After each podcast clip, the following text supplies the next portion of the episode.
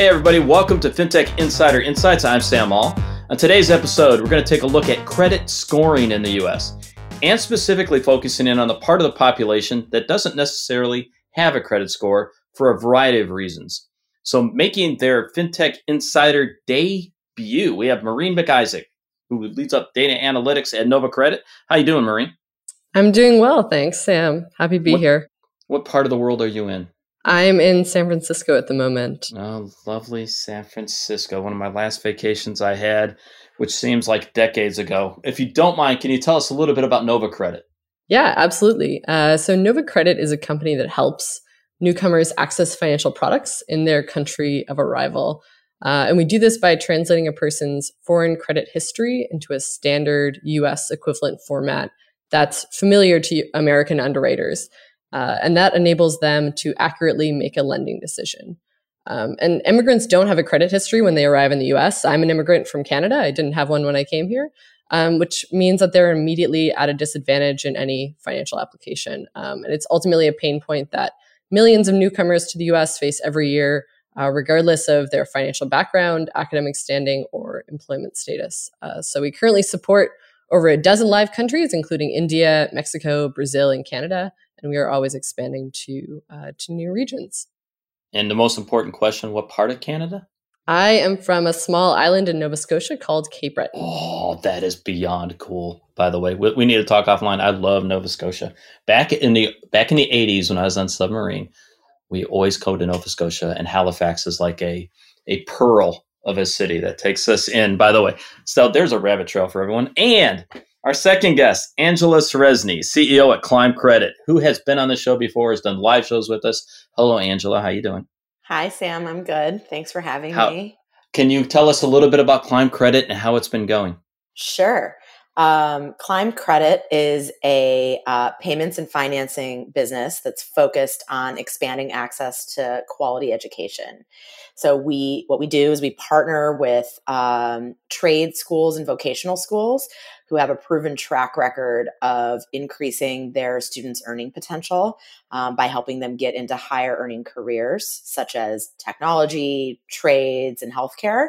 Um, once we partner with those schools, we become part of their um, enrollment process, um, often sort of running the payments and financing checkout part of, of the enrollment process. Um, and the reason we exist is because uh, most traditional um, payments and financing businesses that are focused on higher education are focused on the more like traditional market, the four year degrees um, that um, people are familiar with, and have sort of overlooked the vocational and skills based training market, despite the fact that it's quite large and offers really great um, results to their students. Um, and so our product, both the technology side of our product and the financing side of our product, has been sort of tailored to that market and both the needs of the schools and sort of how they enroll students, and then also the needs of the students and their um, kind of profiles, which are, I think, often different than someone who's enrolling in NYU for a bachelor's degree.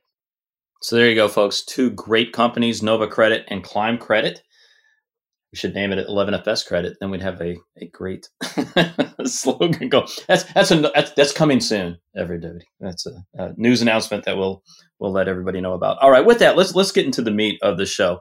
So we're going to talk a little bit about what credit scoring is in the U.S. And to do that, we will need to do some you know some scene settings and a quick recap. So in the U.S., your your credit score gives you an idea how much companies may view you and how much they'll give you when you apply for credit. So a good score would be good news if you're hoping to get a new credit card, apply for a loan, a mortgage, um, heck, even go to college. Uh, a good credit score enables people to get access to better rates on loans, access to a wider range of credit cards, and better deals on purchasing everyday products such as mobile phones. Now, there's no magic number when it comes to your credit score. Uh, the credit reference agencies have their own evaluations, but anywhere roughly between 881 and 960 considered a great, a good credit score. Well, in the U.S., a great credit score. Your average credit score can be anywhere from 700 or 721 and 880, depending upon the credit agency. As credit scores are not transferable between countries, immigrants in the U.S. can face struggles when arriving in the country as they have no existing credit score to demonstrate, as Maureen basically said when she came to the U.S. I went through the kind of the same thing when I went to become an expat in the U.K. Um, lived in the UK for five years, came back to the US, and guess what? Credit score was an issue for me because I had a five year gap when I came back to the US. So it's definitely something that could take a little bit of a kicking and, and maybe change a little bit about it. So let's now take this from a focus of immigrants in the US economy. All right. So immigrants coming in and what they do.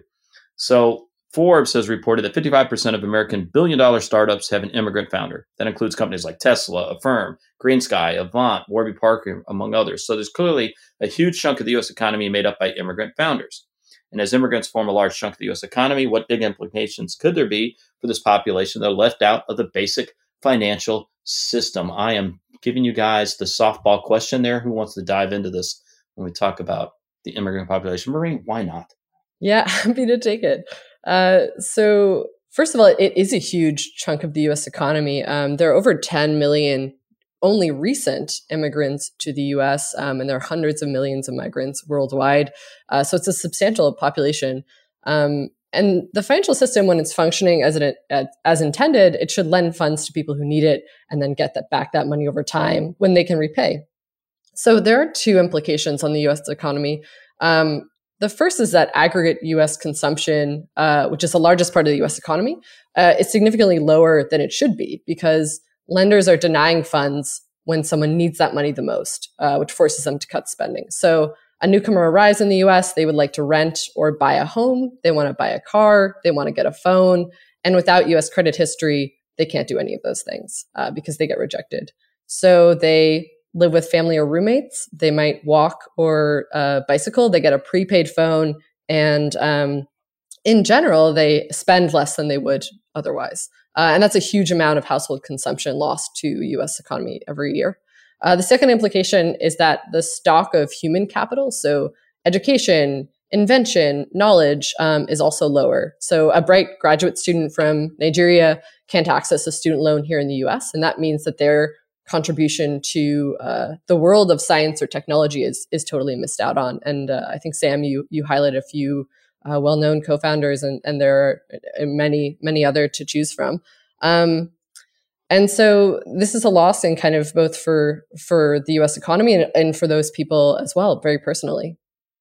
So, Angela, I'm, I'm curious from your standpoint, how does this manifest itself with the some of the customers for Climb Credit?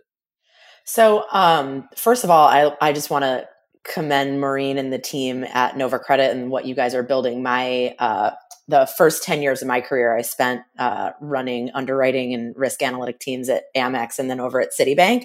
And figuring out what to do with the expats was always like very top of the list because most financial institutions, including those, are so based on the FICO score system that Sam highlighted and like we would, you know, often, you know, I, I remember in particular getting a, a loan application or an, a, a, a um, credit card application from a an exa- Japanese executive who had a black card in Japan, no credit history, and like the systems within Amex didn't talk to each other, and we denied him for like the basic something like blue card or whatever. And and I remember it was just like it, it's like you looked at that situation and you're like, there's got to be a solution to this. Like, but like we think. don't have it yet. So anyway, I think that's you because I believe you guys have partnered with Amex, and so um, thank you to my former colleagues for helping solve that because it was it was never a fun conversation to have with like the more senior people. Like, yeah. Anyway, um, so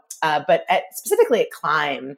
I actually our focus um, on kind of like low or or like no no credit tends to more be with people that are just new to credit in general as opposed to expats although we definitely um, see a mixture of both in the kind of um, in, the in the consumer mix that we support at our schools. Um, but we we tend to see a little bit more of the like just you've never had a credit card you've never interacted with the uh, kind of credit or banking system either because you're quite young or because potentially you know you grew up in an underbanked household or an underbanked neighborhood and now you are you know going to school um, trying to like maybe emerge from whatever circumstances you grew up in to to earn a more middle class or upper middle class um, uh, life. And in order to get that you need credit in order to finance education. And lo and behold you don't have any yet. Um, and what we've done is we actually are underwriting um, model that we use at Climb doesn't require any, there's no minimum FICO threshold. So we'll actually approve people at any FICO level for a loan. Um, and we've sort of created a structure that enables that. And that's really important because that means we can approve far more people to go to the programs that we work with so that they can access the education that then unlocks income on the other side. Um, but kind of more importantly, something that we've learned in all of the sort of all the loans that we've made and the and the financing that we've provided is we, we're able to show that people with no credit perform from a payback perspective uh, substantially better than the people with the lower credit profiles. Um, but they're often lumped in there right? So yeah. often if you have a product for it's like for low or no credit together.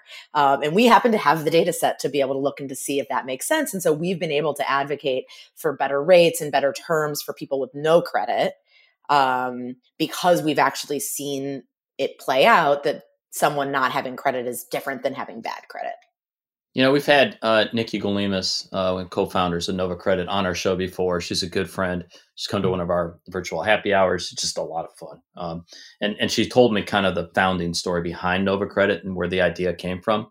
So, Angela, I've got to ask, where did the idea come from for for Climb Credit? What was the spark there?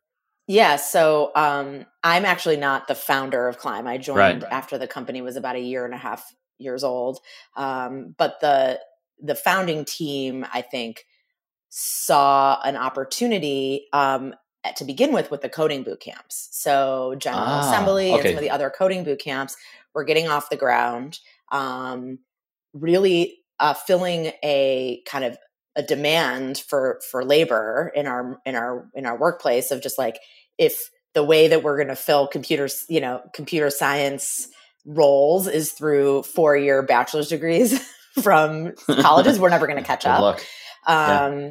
And the reality is, is so much, as we all know, so much of what you learn in a career, you learn on the job. And so um, the coding boot camps were sort of, um, uh, I would say, like a, a, micro market that we started in, um, created a, a program, a loan program for them, and then realized that, like, lo and behold, there's a ton of other schools out there that teach in other kind of industries or verticals that have the same problems as coding boot camps. Um, in that the current financing and payment options that are sort of off the shelf for schools, just like they're oriented towards having a big financial aid office, they're oriented towards you taking federal loans, they're oriented towards people going for semesters over and over, not just one time, um, and for in person decision making, like all these things yeah. that you think of when you think of like again an NYU or a University of Michigan um, financial aid office like don't exist at a general assembly or a you know a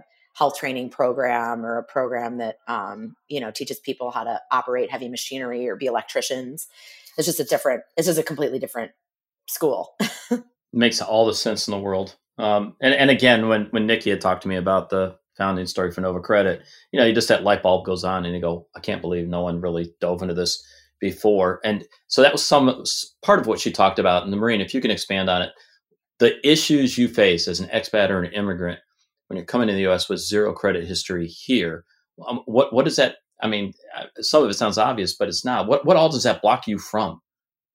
Yeah, I think it's uh, it's surprisingly not obvious because yeah. many many people will never move countries in their life. So this is not something that uh, many people will ever face. Uh, I actually went to the UK to study when I was 18 years old um, and found out immediately afterward that I uh, could not get a phone contract. Um, at that point, I wasn't even thinking of getting a credit card, uh, but found out later that I wouldn't have been able to get one.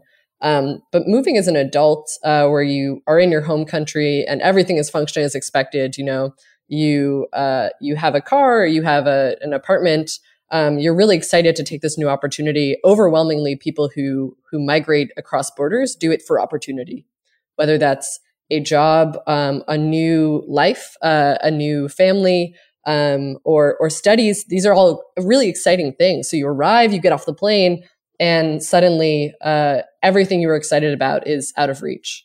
Um, and we talk to our customers all of the time actually two thirds of our company identifies as immigrants, so it's something that we're intimately aware of. Awesome. Um, but yeah, you have to, you know, you use your phone, use the same phone number from Canada. That's what I did. Use that, do that for a couple months and, and kind of eat the, the long distance charges. Um, you get roommates if you need to. You stay with family, maybe. You might find, uh, many people find credit unions that are tied to their specific immigrant community, um, of which there are like several diaspora communities in the US, especially the, the Dominican and Filipino diaspora communities are, are very tight knit. Um, and so you kind of look for support where you can find it. And ultimately, you really rely on Facebook groups of Canadians living in the Bay Area or meetups of Australians. Um, and you say, hey, did, did everyone, did this happen to everyone? And they'll go, yeah, it's, it's the most inconvenient thing in the world. It'll follow you around for years. It takes years to build credit. Um, and ultimately, it's a problem that until until Nova Credit came along, um, you know, millions of people faced, um, and it's it's really disruptive. Yeah, can I flat out say if you're dependent upon Facebook groups to solve a problem, we're screwed.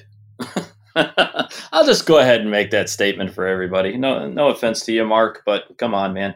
Um, let's let's hopefully find a better solution. Um, yeah, it was funny when when uh, Nikki was doing our show, the comments that were coming in because um, we do this on LinkedIn Live, and she did our breakfast show. You know, we had folks from like you know Nigeria, Ghana, um, the Philippines going, "Are you here? please tell me you're here because we're talking about coming over to the US because it is this this whole concept. And again, I'll, I'll be blunt as an expat. So I, I, moved to the UK back around 2005, 2006 to do about a five year stint there.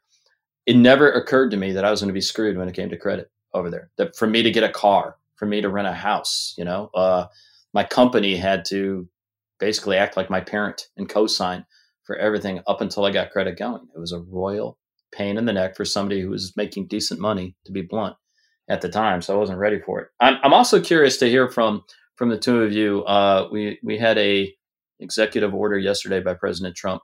Um, I promise I won't go into politics, everybody.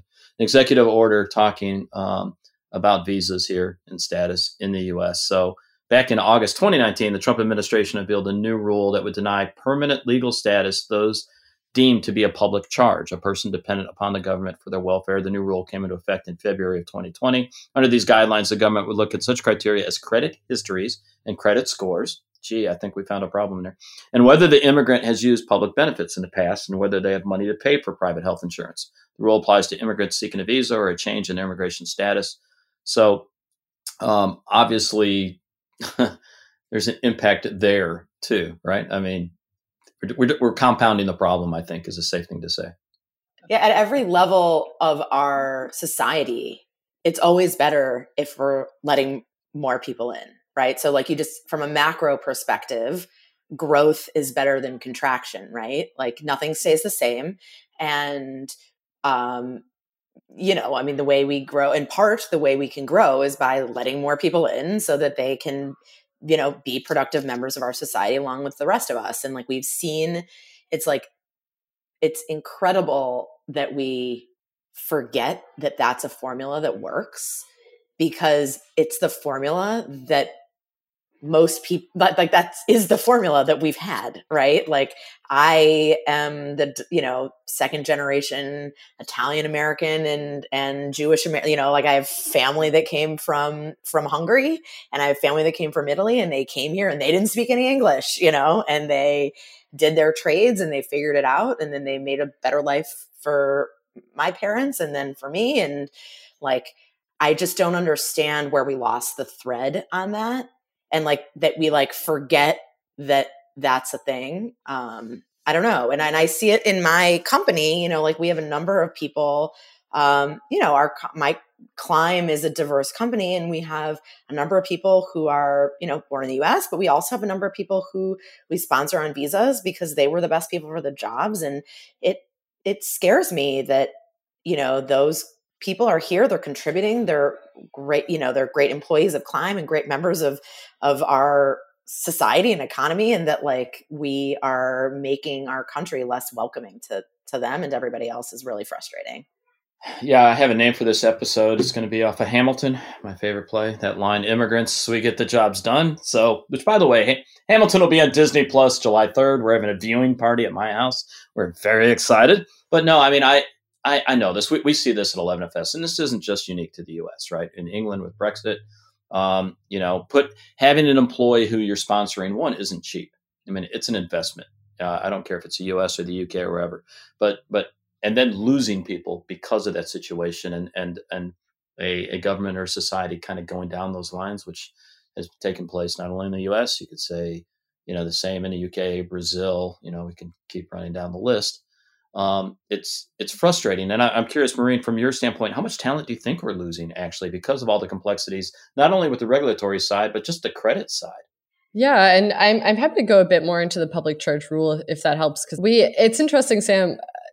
It is a it is a political item, but uh, when you're one of the groups affected, it's also just you know it's your life, and this is true yeah. for for the people in our company, for the people in, in yours as well, Angela, and and families.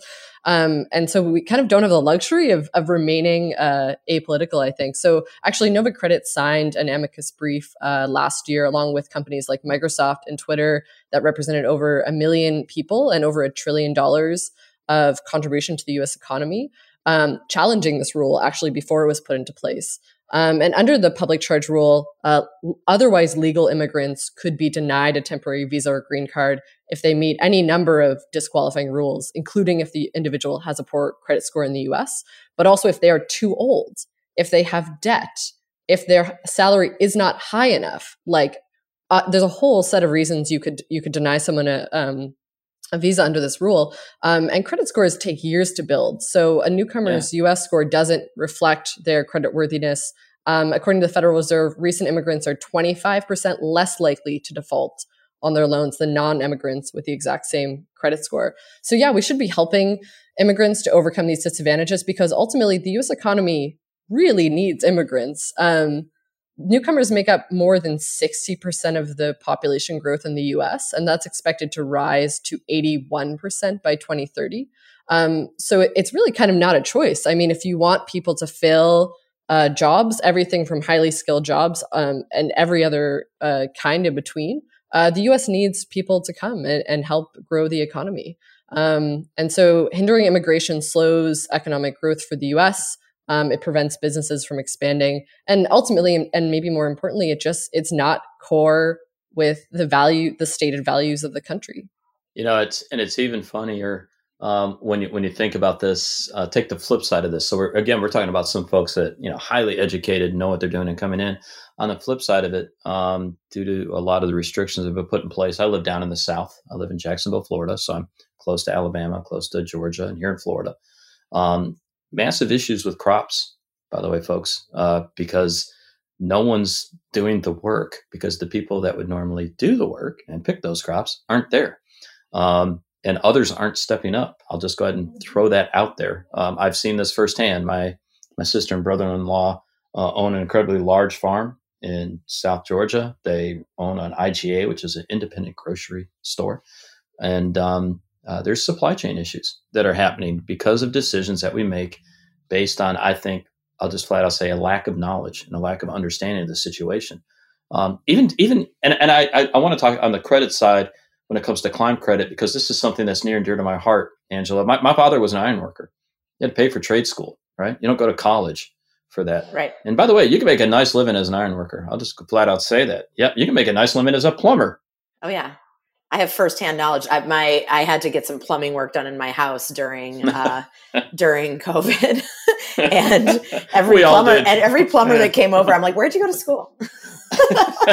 we we all needed that. Don't worry. Uh, but we all no, we, I mean, we all needed that. There's, I think, um, you know, my my view, and this has definitely evolved and and heart, you know, sort of been more informed in my time at Climb is just that like there's no right path both from an educational perspective and from a career perspective around like how you should earn a living and that people um, are going to be happiest doing things that bring that bring them joy and that play to their strengths and what gives them energy.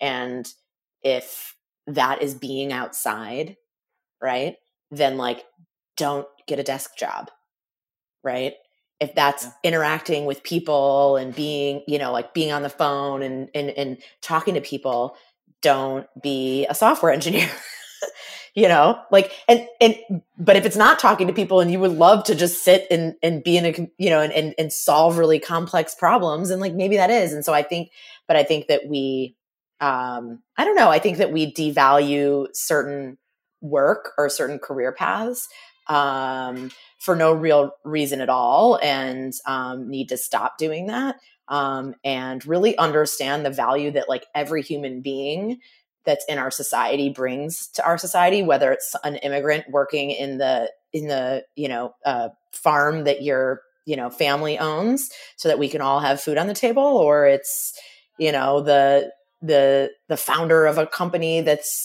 grown and become massive you know i mean it's like everything in between and we need all of it um, and so we need to make sure that that that we value those and that we and that the people who want to be in those jobs and contributing to our society that we like let let them do that. Yeah, I'd say, and and and to be fair uh, to the current administration, and not just sit there and slam them all day. This has been a problem in the making over the past few decades, to where it was you have to go to college, you have to get a four year degree. Yeah, the student debt crisis that we're going through. As a father of four, whose third youngest is about to head to um, University of Central Florida, um, school's expensive, but I think we have we've set this over the past few decades, just this concept that you know, trade schools, shop in, in, in high schools that we have here, that concept, um, just aren't valued like they, they should have been, right? And you need balance in a society and able to operate. Otherwise, and you need balance in immigration too.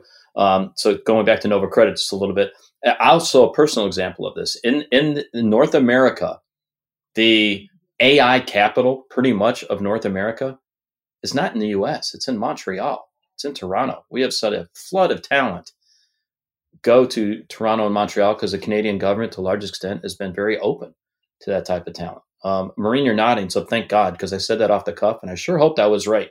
But from everything I know, Montreal and Toronto are massive hubs when it comes to AI. So we've, we are seeing some of the effects of that.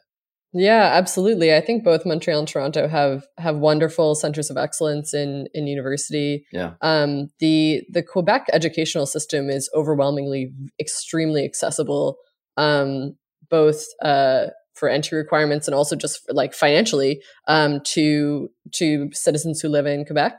Um, there are a number of high profile um, AI scientists who have lived in Canada for a number of years and, and continue to to contribute to those ecosystems.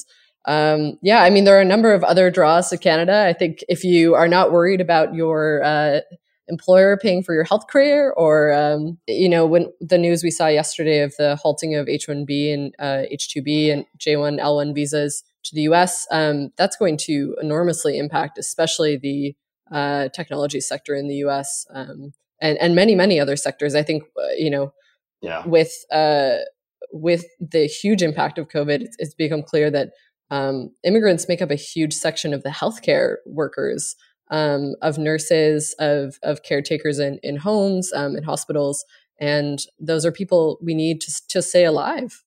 Yeah, we've we've seen that impact. I mean, obviously, 11FS is a UK based company. We've seen the impact in the healthcare sector. Um, and some of the, the downstream impacts of Brexit, for example, there, especially compound COVID on top of that.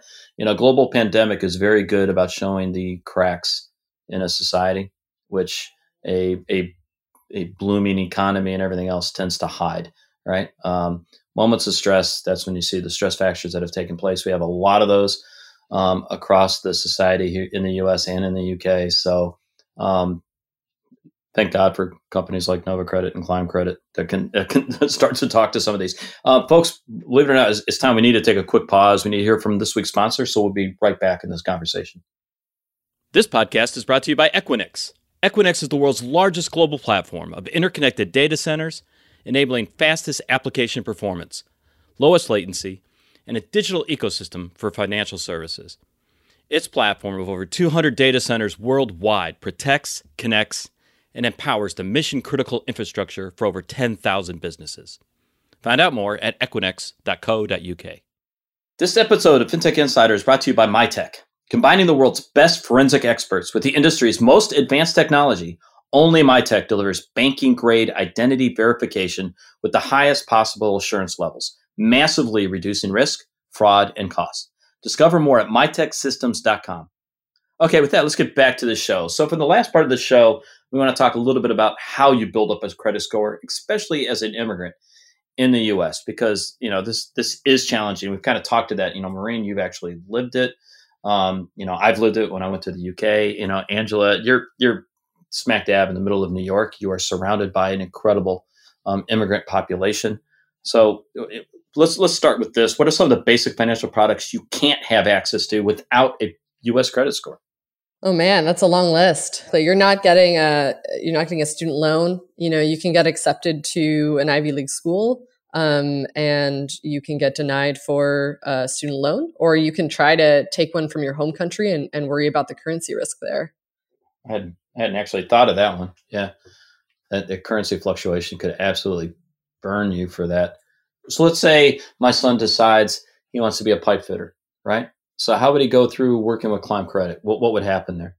Yeah. So, um, well, first of all, I want to say I think there are some companies that are um, on the student loan side that are focused on um, international borrowers. Um, it's obviously international students are a big um, an important sort of base for uh, our traditional four year colleges in the U.S. because um, they all pay full price, um, where a lot of sort of domestic students um, will often be qualified for some scholarships and things like that. Um, it, I don't work directly with that market, so I don't know all the details, but I do know that that's like an important sort of it's an important constituency for them. And so there are a couple companies. The one I know off the top of my head is MPOWER. So I think what's interesting is that some of the innovations come in in a few different places, right? So like, yeah. what are the reasons why um, companies are reticent to give credit to people who are new to the country. And it's it's both that they don't have credit so you just like fall through the cracks of that. Uh, but there's also um, particularly for longer duration like a student loan that's like 30 years long or something like that there's another risk that um, that lenders see which is around servicing risk. So uh, again if you're going to get a 30 year loan um, the lender needs to feel confident that they're going to be able to collect the money from you over a 30 year period. And right. if you've just moved here from whatever country, anywhere, right? Um, one of the risks that gets identified is that you know you go to school fine maybe you make your payments you do your thing and then you leave and then they'll never be able to find you again and you're not here to collect from and so some of the things i know MPOWER has done this and other companies have done is like create a servicing infrastructure that helps minimize that risk so that if you do go back to wherever you're from or decide you know the us isn't for you for whatever reason or whatever all the stuff that's going on right now but for whatever yeah. reason you leave that they will still be able to collect from you in a way that's like efficient and effective um, and so i think that um, that that doesn't matter as much for like other types of credit products um, but certainly for the longer duration like larger larger ticket items like a student loan. Um, so anyway i think it's like obviously nova you're doing awesome work with MPOWER and i think like there's just there's it's there's all these opportunities for companies to help solve the like the uh, like the myriad of, of issues that the capital markets will raise in trying to extend credit to people who maybe don't fit the traditional box. Um, on the on climb, your son wants to be a pipe fitter, a welder, a medical assistant, a electrician, a plumber.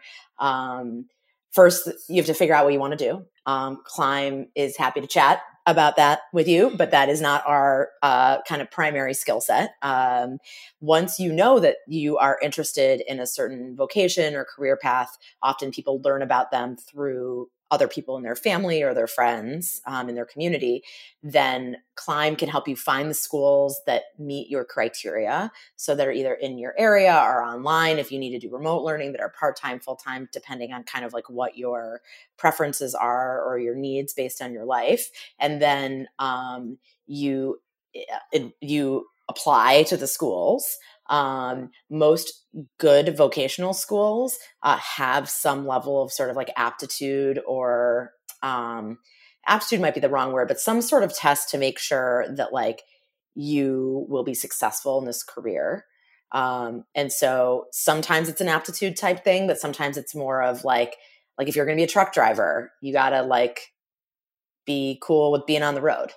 Um, and so the best truck driving schools really know how to vet that out and how to make sure that the people that they're admitting into their program and that they're that they're putting into those careers are really well suited for those careers and will be will thrive in them. Um, and so that's like a unique of a, a great skills training program has really really strong admissions processes that like weed out people who maybe like don't fully understand or haven't really well thought out the career that they're choosing to go into um, then when you need so once you've decided you're going to go and you want to pay you pay through climb um, and we offer different kind of payment and financing options including loans um, that we offer through the school and then once you're there you get the training and then the other really important part of any skills training program is offering career support um, yeah. which usually includes actual relationships with employers um, like active and intense help on interviewing and like making yourself be sort of uh, desirable to those employers um, and then support once you're in the career um, to the extent that you still need more kind of help or guidance. Um, and the schools we work with often have like really strong programs there post program so tough question. Maureen and angela i'm able to get a congressional committee together either with the current administration or say we have some turnover in a couple months. And we're going to talk about immigration and we're going to talk about credit. If I could get you at the table, what's the one or two things you would recommend from a from a congressional standpoint? And and let's say I have bankers around the table too, and I have Visa and Mastercards. I have the networks. I have I have everybody there. I had the head of Harvard and Stanford never everyone sitting at the table. I'm giving you the microphone, and you get three minutes to speak. no pressure. Maureen, where would you start?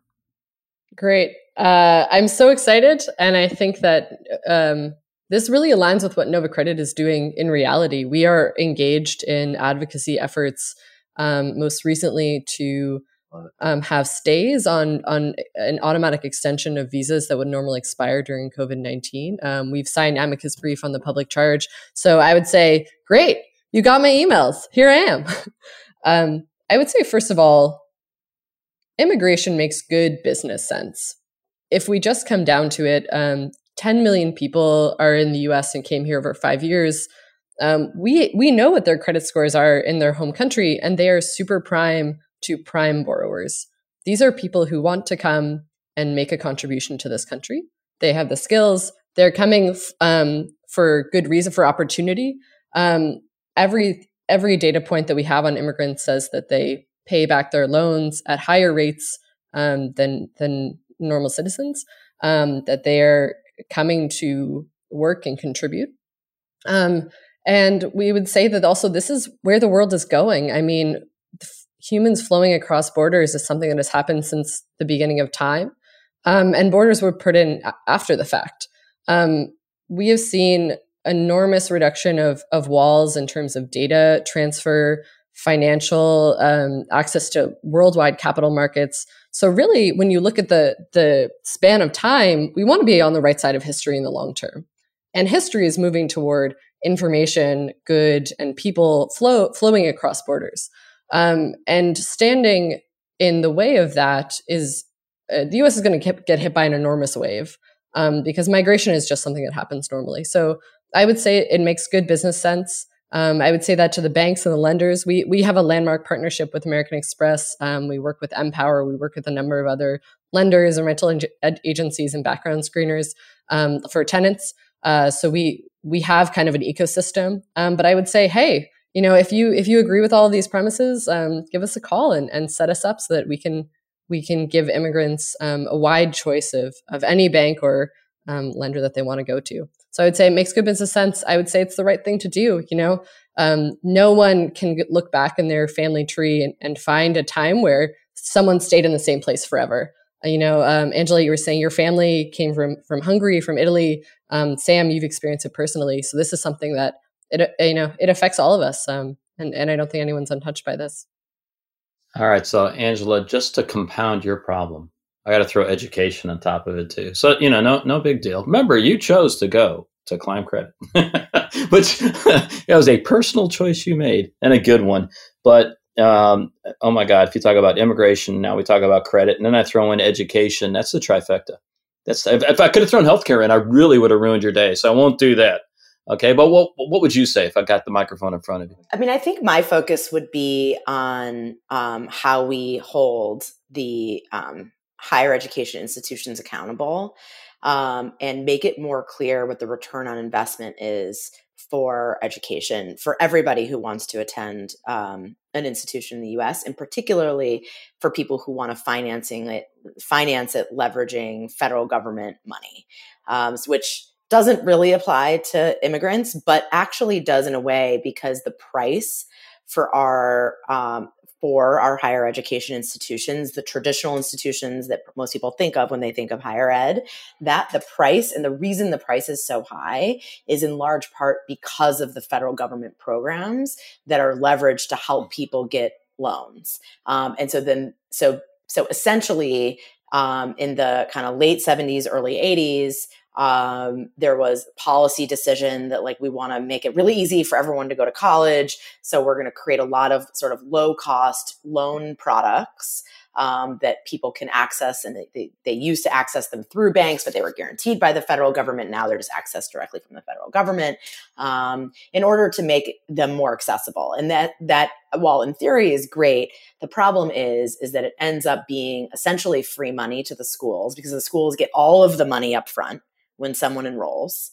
Um, there's no risk sharing. There's no incentive or kicker if people actually like do well after graduation, which by the way, there is with climb loans, but not with the traditional system. And when a college is looking at um, a massive wait list, right? So there's there's essentially insatiable demand for their goods um, and free money on the other side, and essentially people willing to pay whatever it takes to go there. They're not going to cut costs; they're going to increase prices. And so what we've seen is just dramatic increasing of education of the price of education over the last 30 years like massively outpacing inflation and where the cost has actually no impact on for the most part on the major you're getting or what college you go to right? I mean, in state versus uh, whatever, that there are some differences there. But if you go to a private school in the United States, like it doesn't matter if it's the top school or the 150th school, it costs basically the same. And the reason for that is all driven by the fact that there hasn't been a need for for prices to come down and then that in, that in turn does affect the immigrants because they have to pay that price and they don't even get access to the money uh, that the federal government is doling out. So they have to kind of like it's a double whammy for them. Um, so I think that there's a lot of reform that's needed around how we price higher education, the incentives, and how that money is doled out, and the information that's provided to potential students so they understand the real decision that they're making when they take on a student loan and what that education is going to do for them um, and what their obligations are actually going to be so I'm curious, and and I, think we touched on this briefly. I want to make sure that we we really do address it. So in, in both cases, um, whether this be getting into the credit system or you know trying to go to a trade school or college or everything else, um, if if you don't have solutions like Nova Credit or Climb Credit, I mean, what are you doing? Are you taking out payday loans? Are you just yes. missing the system entirely? So yeah, you're yeah, paying, so you're paying you're just, really you're paying really really high rates. You're foregoing altogether, right? Like uh, you know, getting keeping yeah. your Canadian phone and you know, so in that case, you're paying you're paying the rates through the international charges or the whatever, um, or you're or you're like desperately borrowing money from your friends and family. I mean, that that's what's happening. So you're you're just continuously compounding a problem. If it's a payday loan, you're getting into a cycle there. If it's your family, you know, never borrow money from family people if you can help it oh sorry. I was going to say it it takes a long time to build credit. So this is uh this is not a problem that's faced just for the first week or the first month. This is a problem that um, follows people around for years. So if you can't get a you know if you don't have that support from friends and family or if you can't find that in your community um, you end up paying through the nose for it in, in higher fees um, and lower limits. You might get a secured card uh, that's quite a common option or or a prepaid oh, phone. Yeah. uh, or you just kind of accept that your lifestyle for this period of time is not going to be what it was before.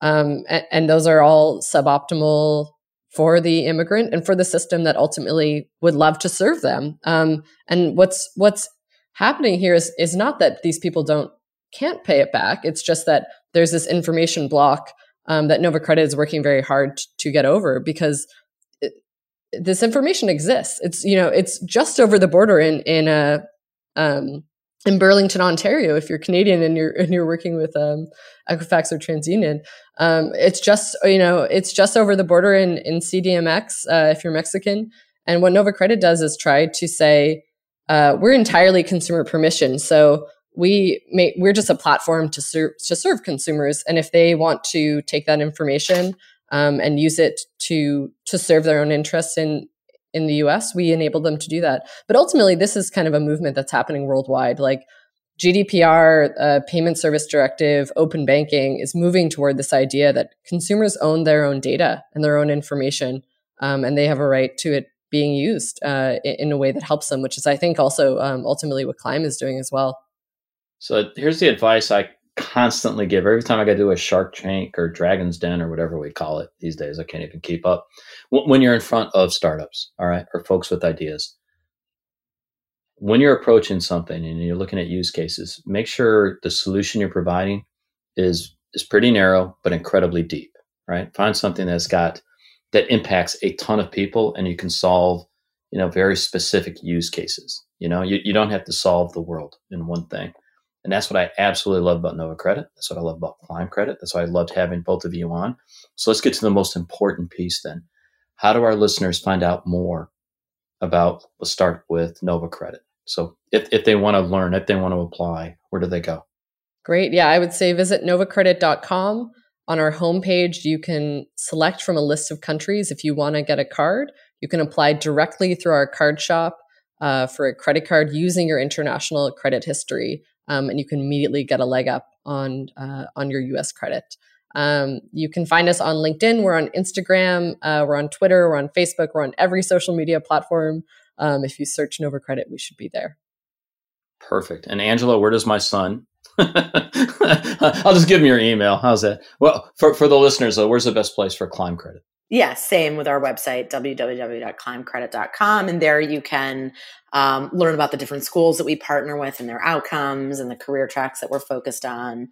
Um, we have a you know blog that uh, details some details about some of our schools, but also some of our student success stories, people who have gone through the programs that we've supported and kind of what they've seen on the other side. Um, and then we're also on all the social media platforms um, and are there kind of talking about the about the stories that we see and the people who um, have been able to dramatically improve their their lives through um, the education um, and career tracks that we support. Well, and as for 11FS, hell, you're listening to the podcast, so I hope you know our website.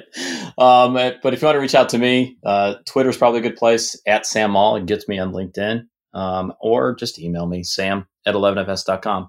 Everybody, thanks for listening. Angela, Maureen, thanks for being here. Folks, if you like what you heard, subscribe to our podcast. That's incredibly important, subscribing to it.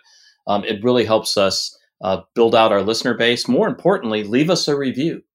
And more importantly, if you leave us a review, make it five stars because who wants four stars? Make it five. All right. And just reference, you know, Maureen and Angela. Say how great they were, right? You don't have to say anything about me or Hamilton. Hell, right? We can talk about Hamilton and the music there. But please do it. It helps us. It really helps us grow our audience and helps others find the show. Speaking of which, if you know someone who loves fintech and who isn't listening to FinTech Insider, pass the pod along. Be a friend of the pod. Tell them about the show. We also love any recommended guests that you could pass along to us. Very simple to do. You can email us at podcast at 11fs.com. Uh, if you want to give us feedback, you can find us on social media. Just search for 11FS. It's incredibly simple. Everyone, thanks for listening, and we'll see you next time.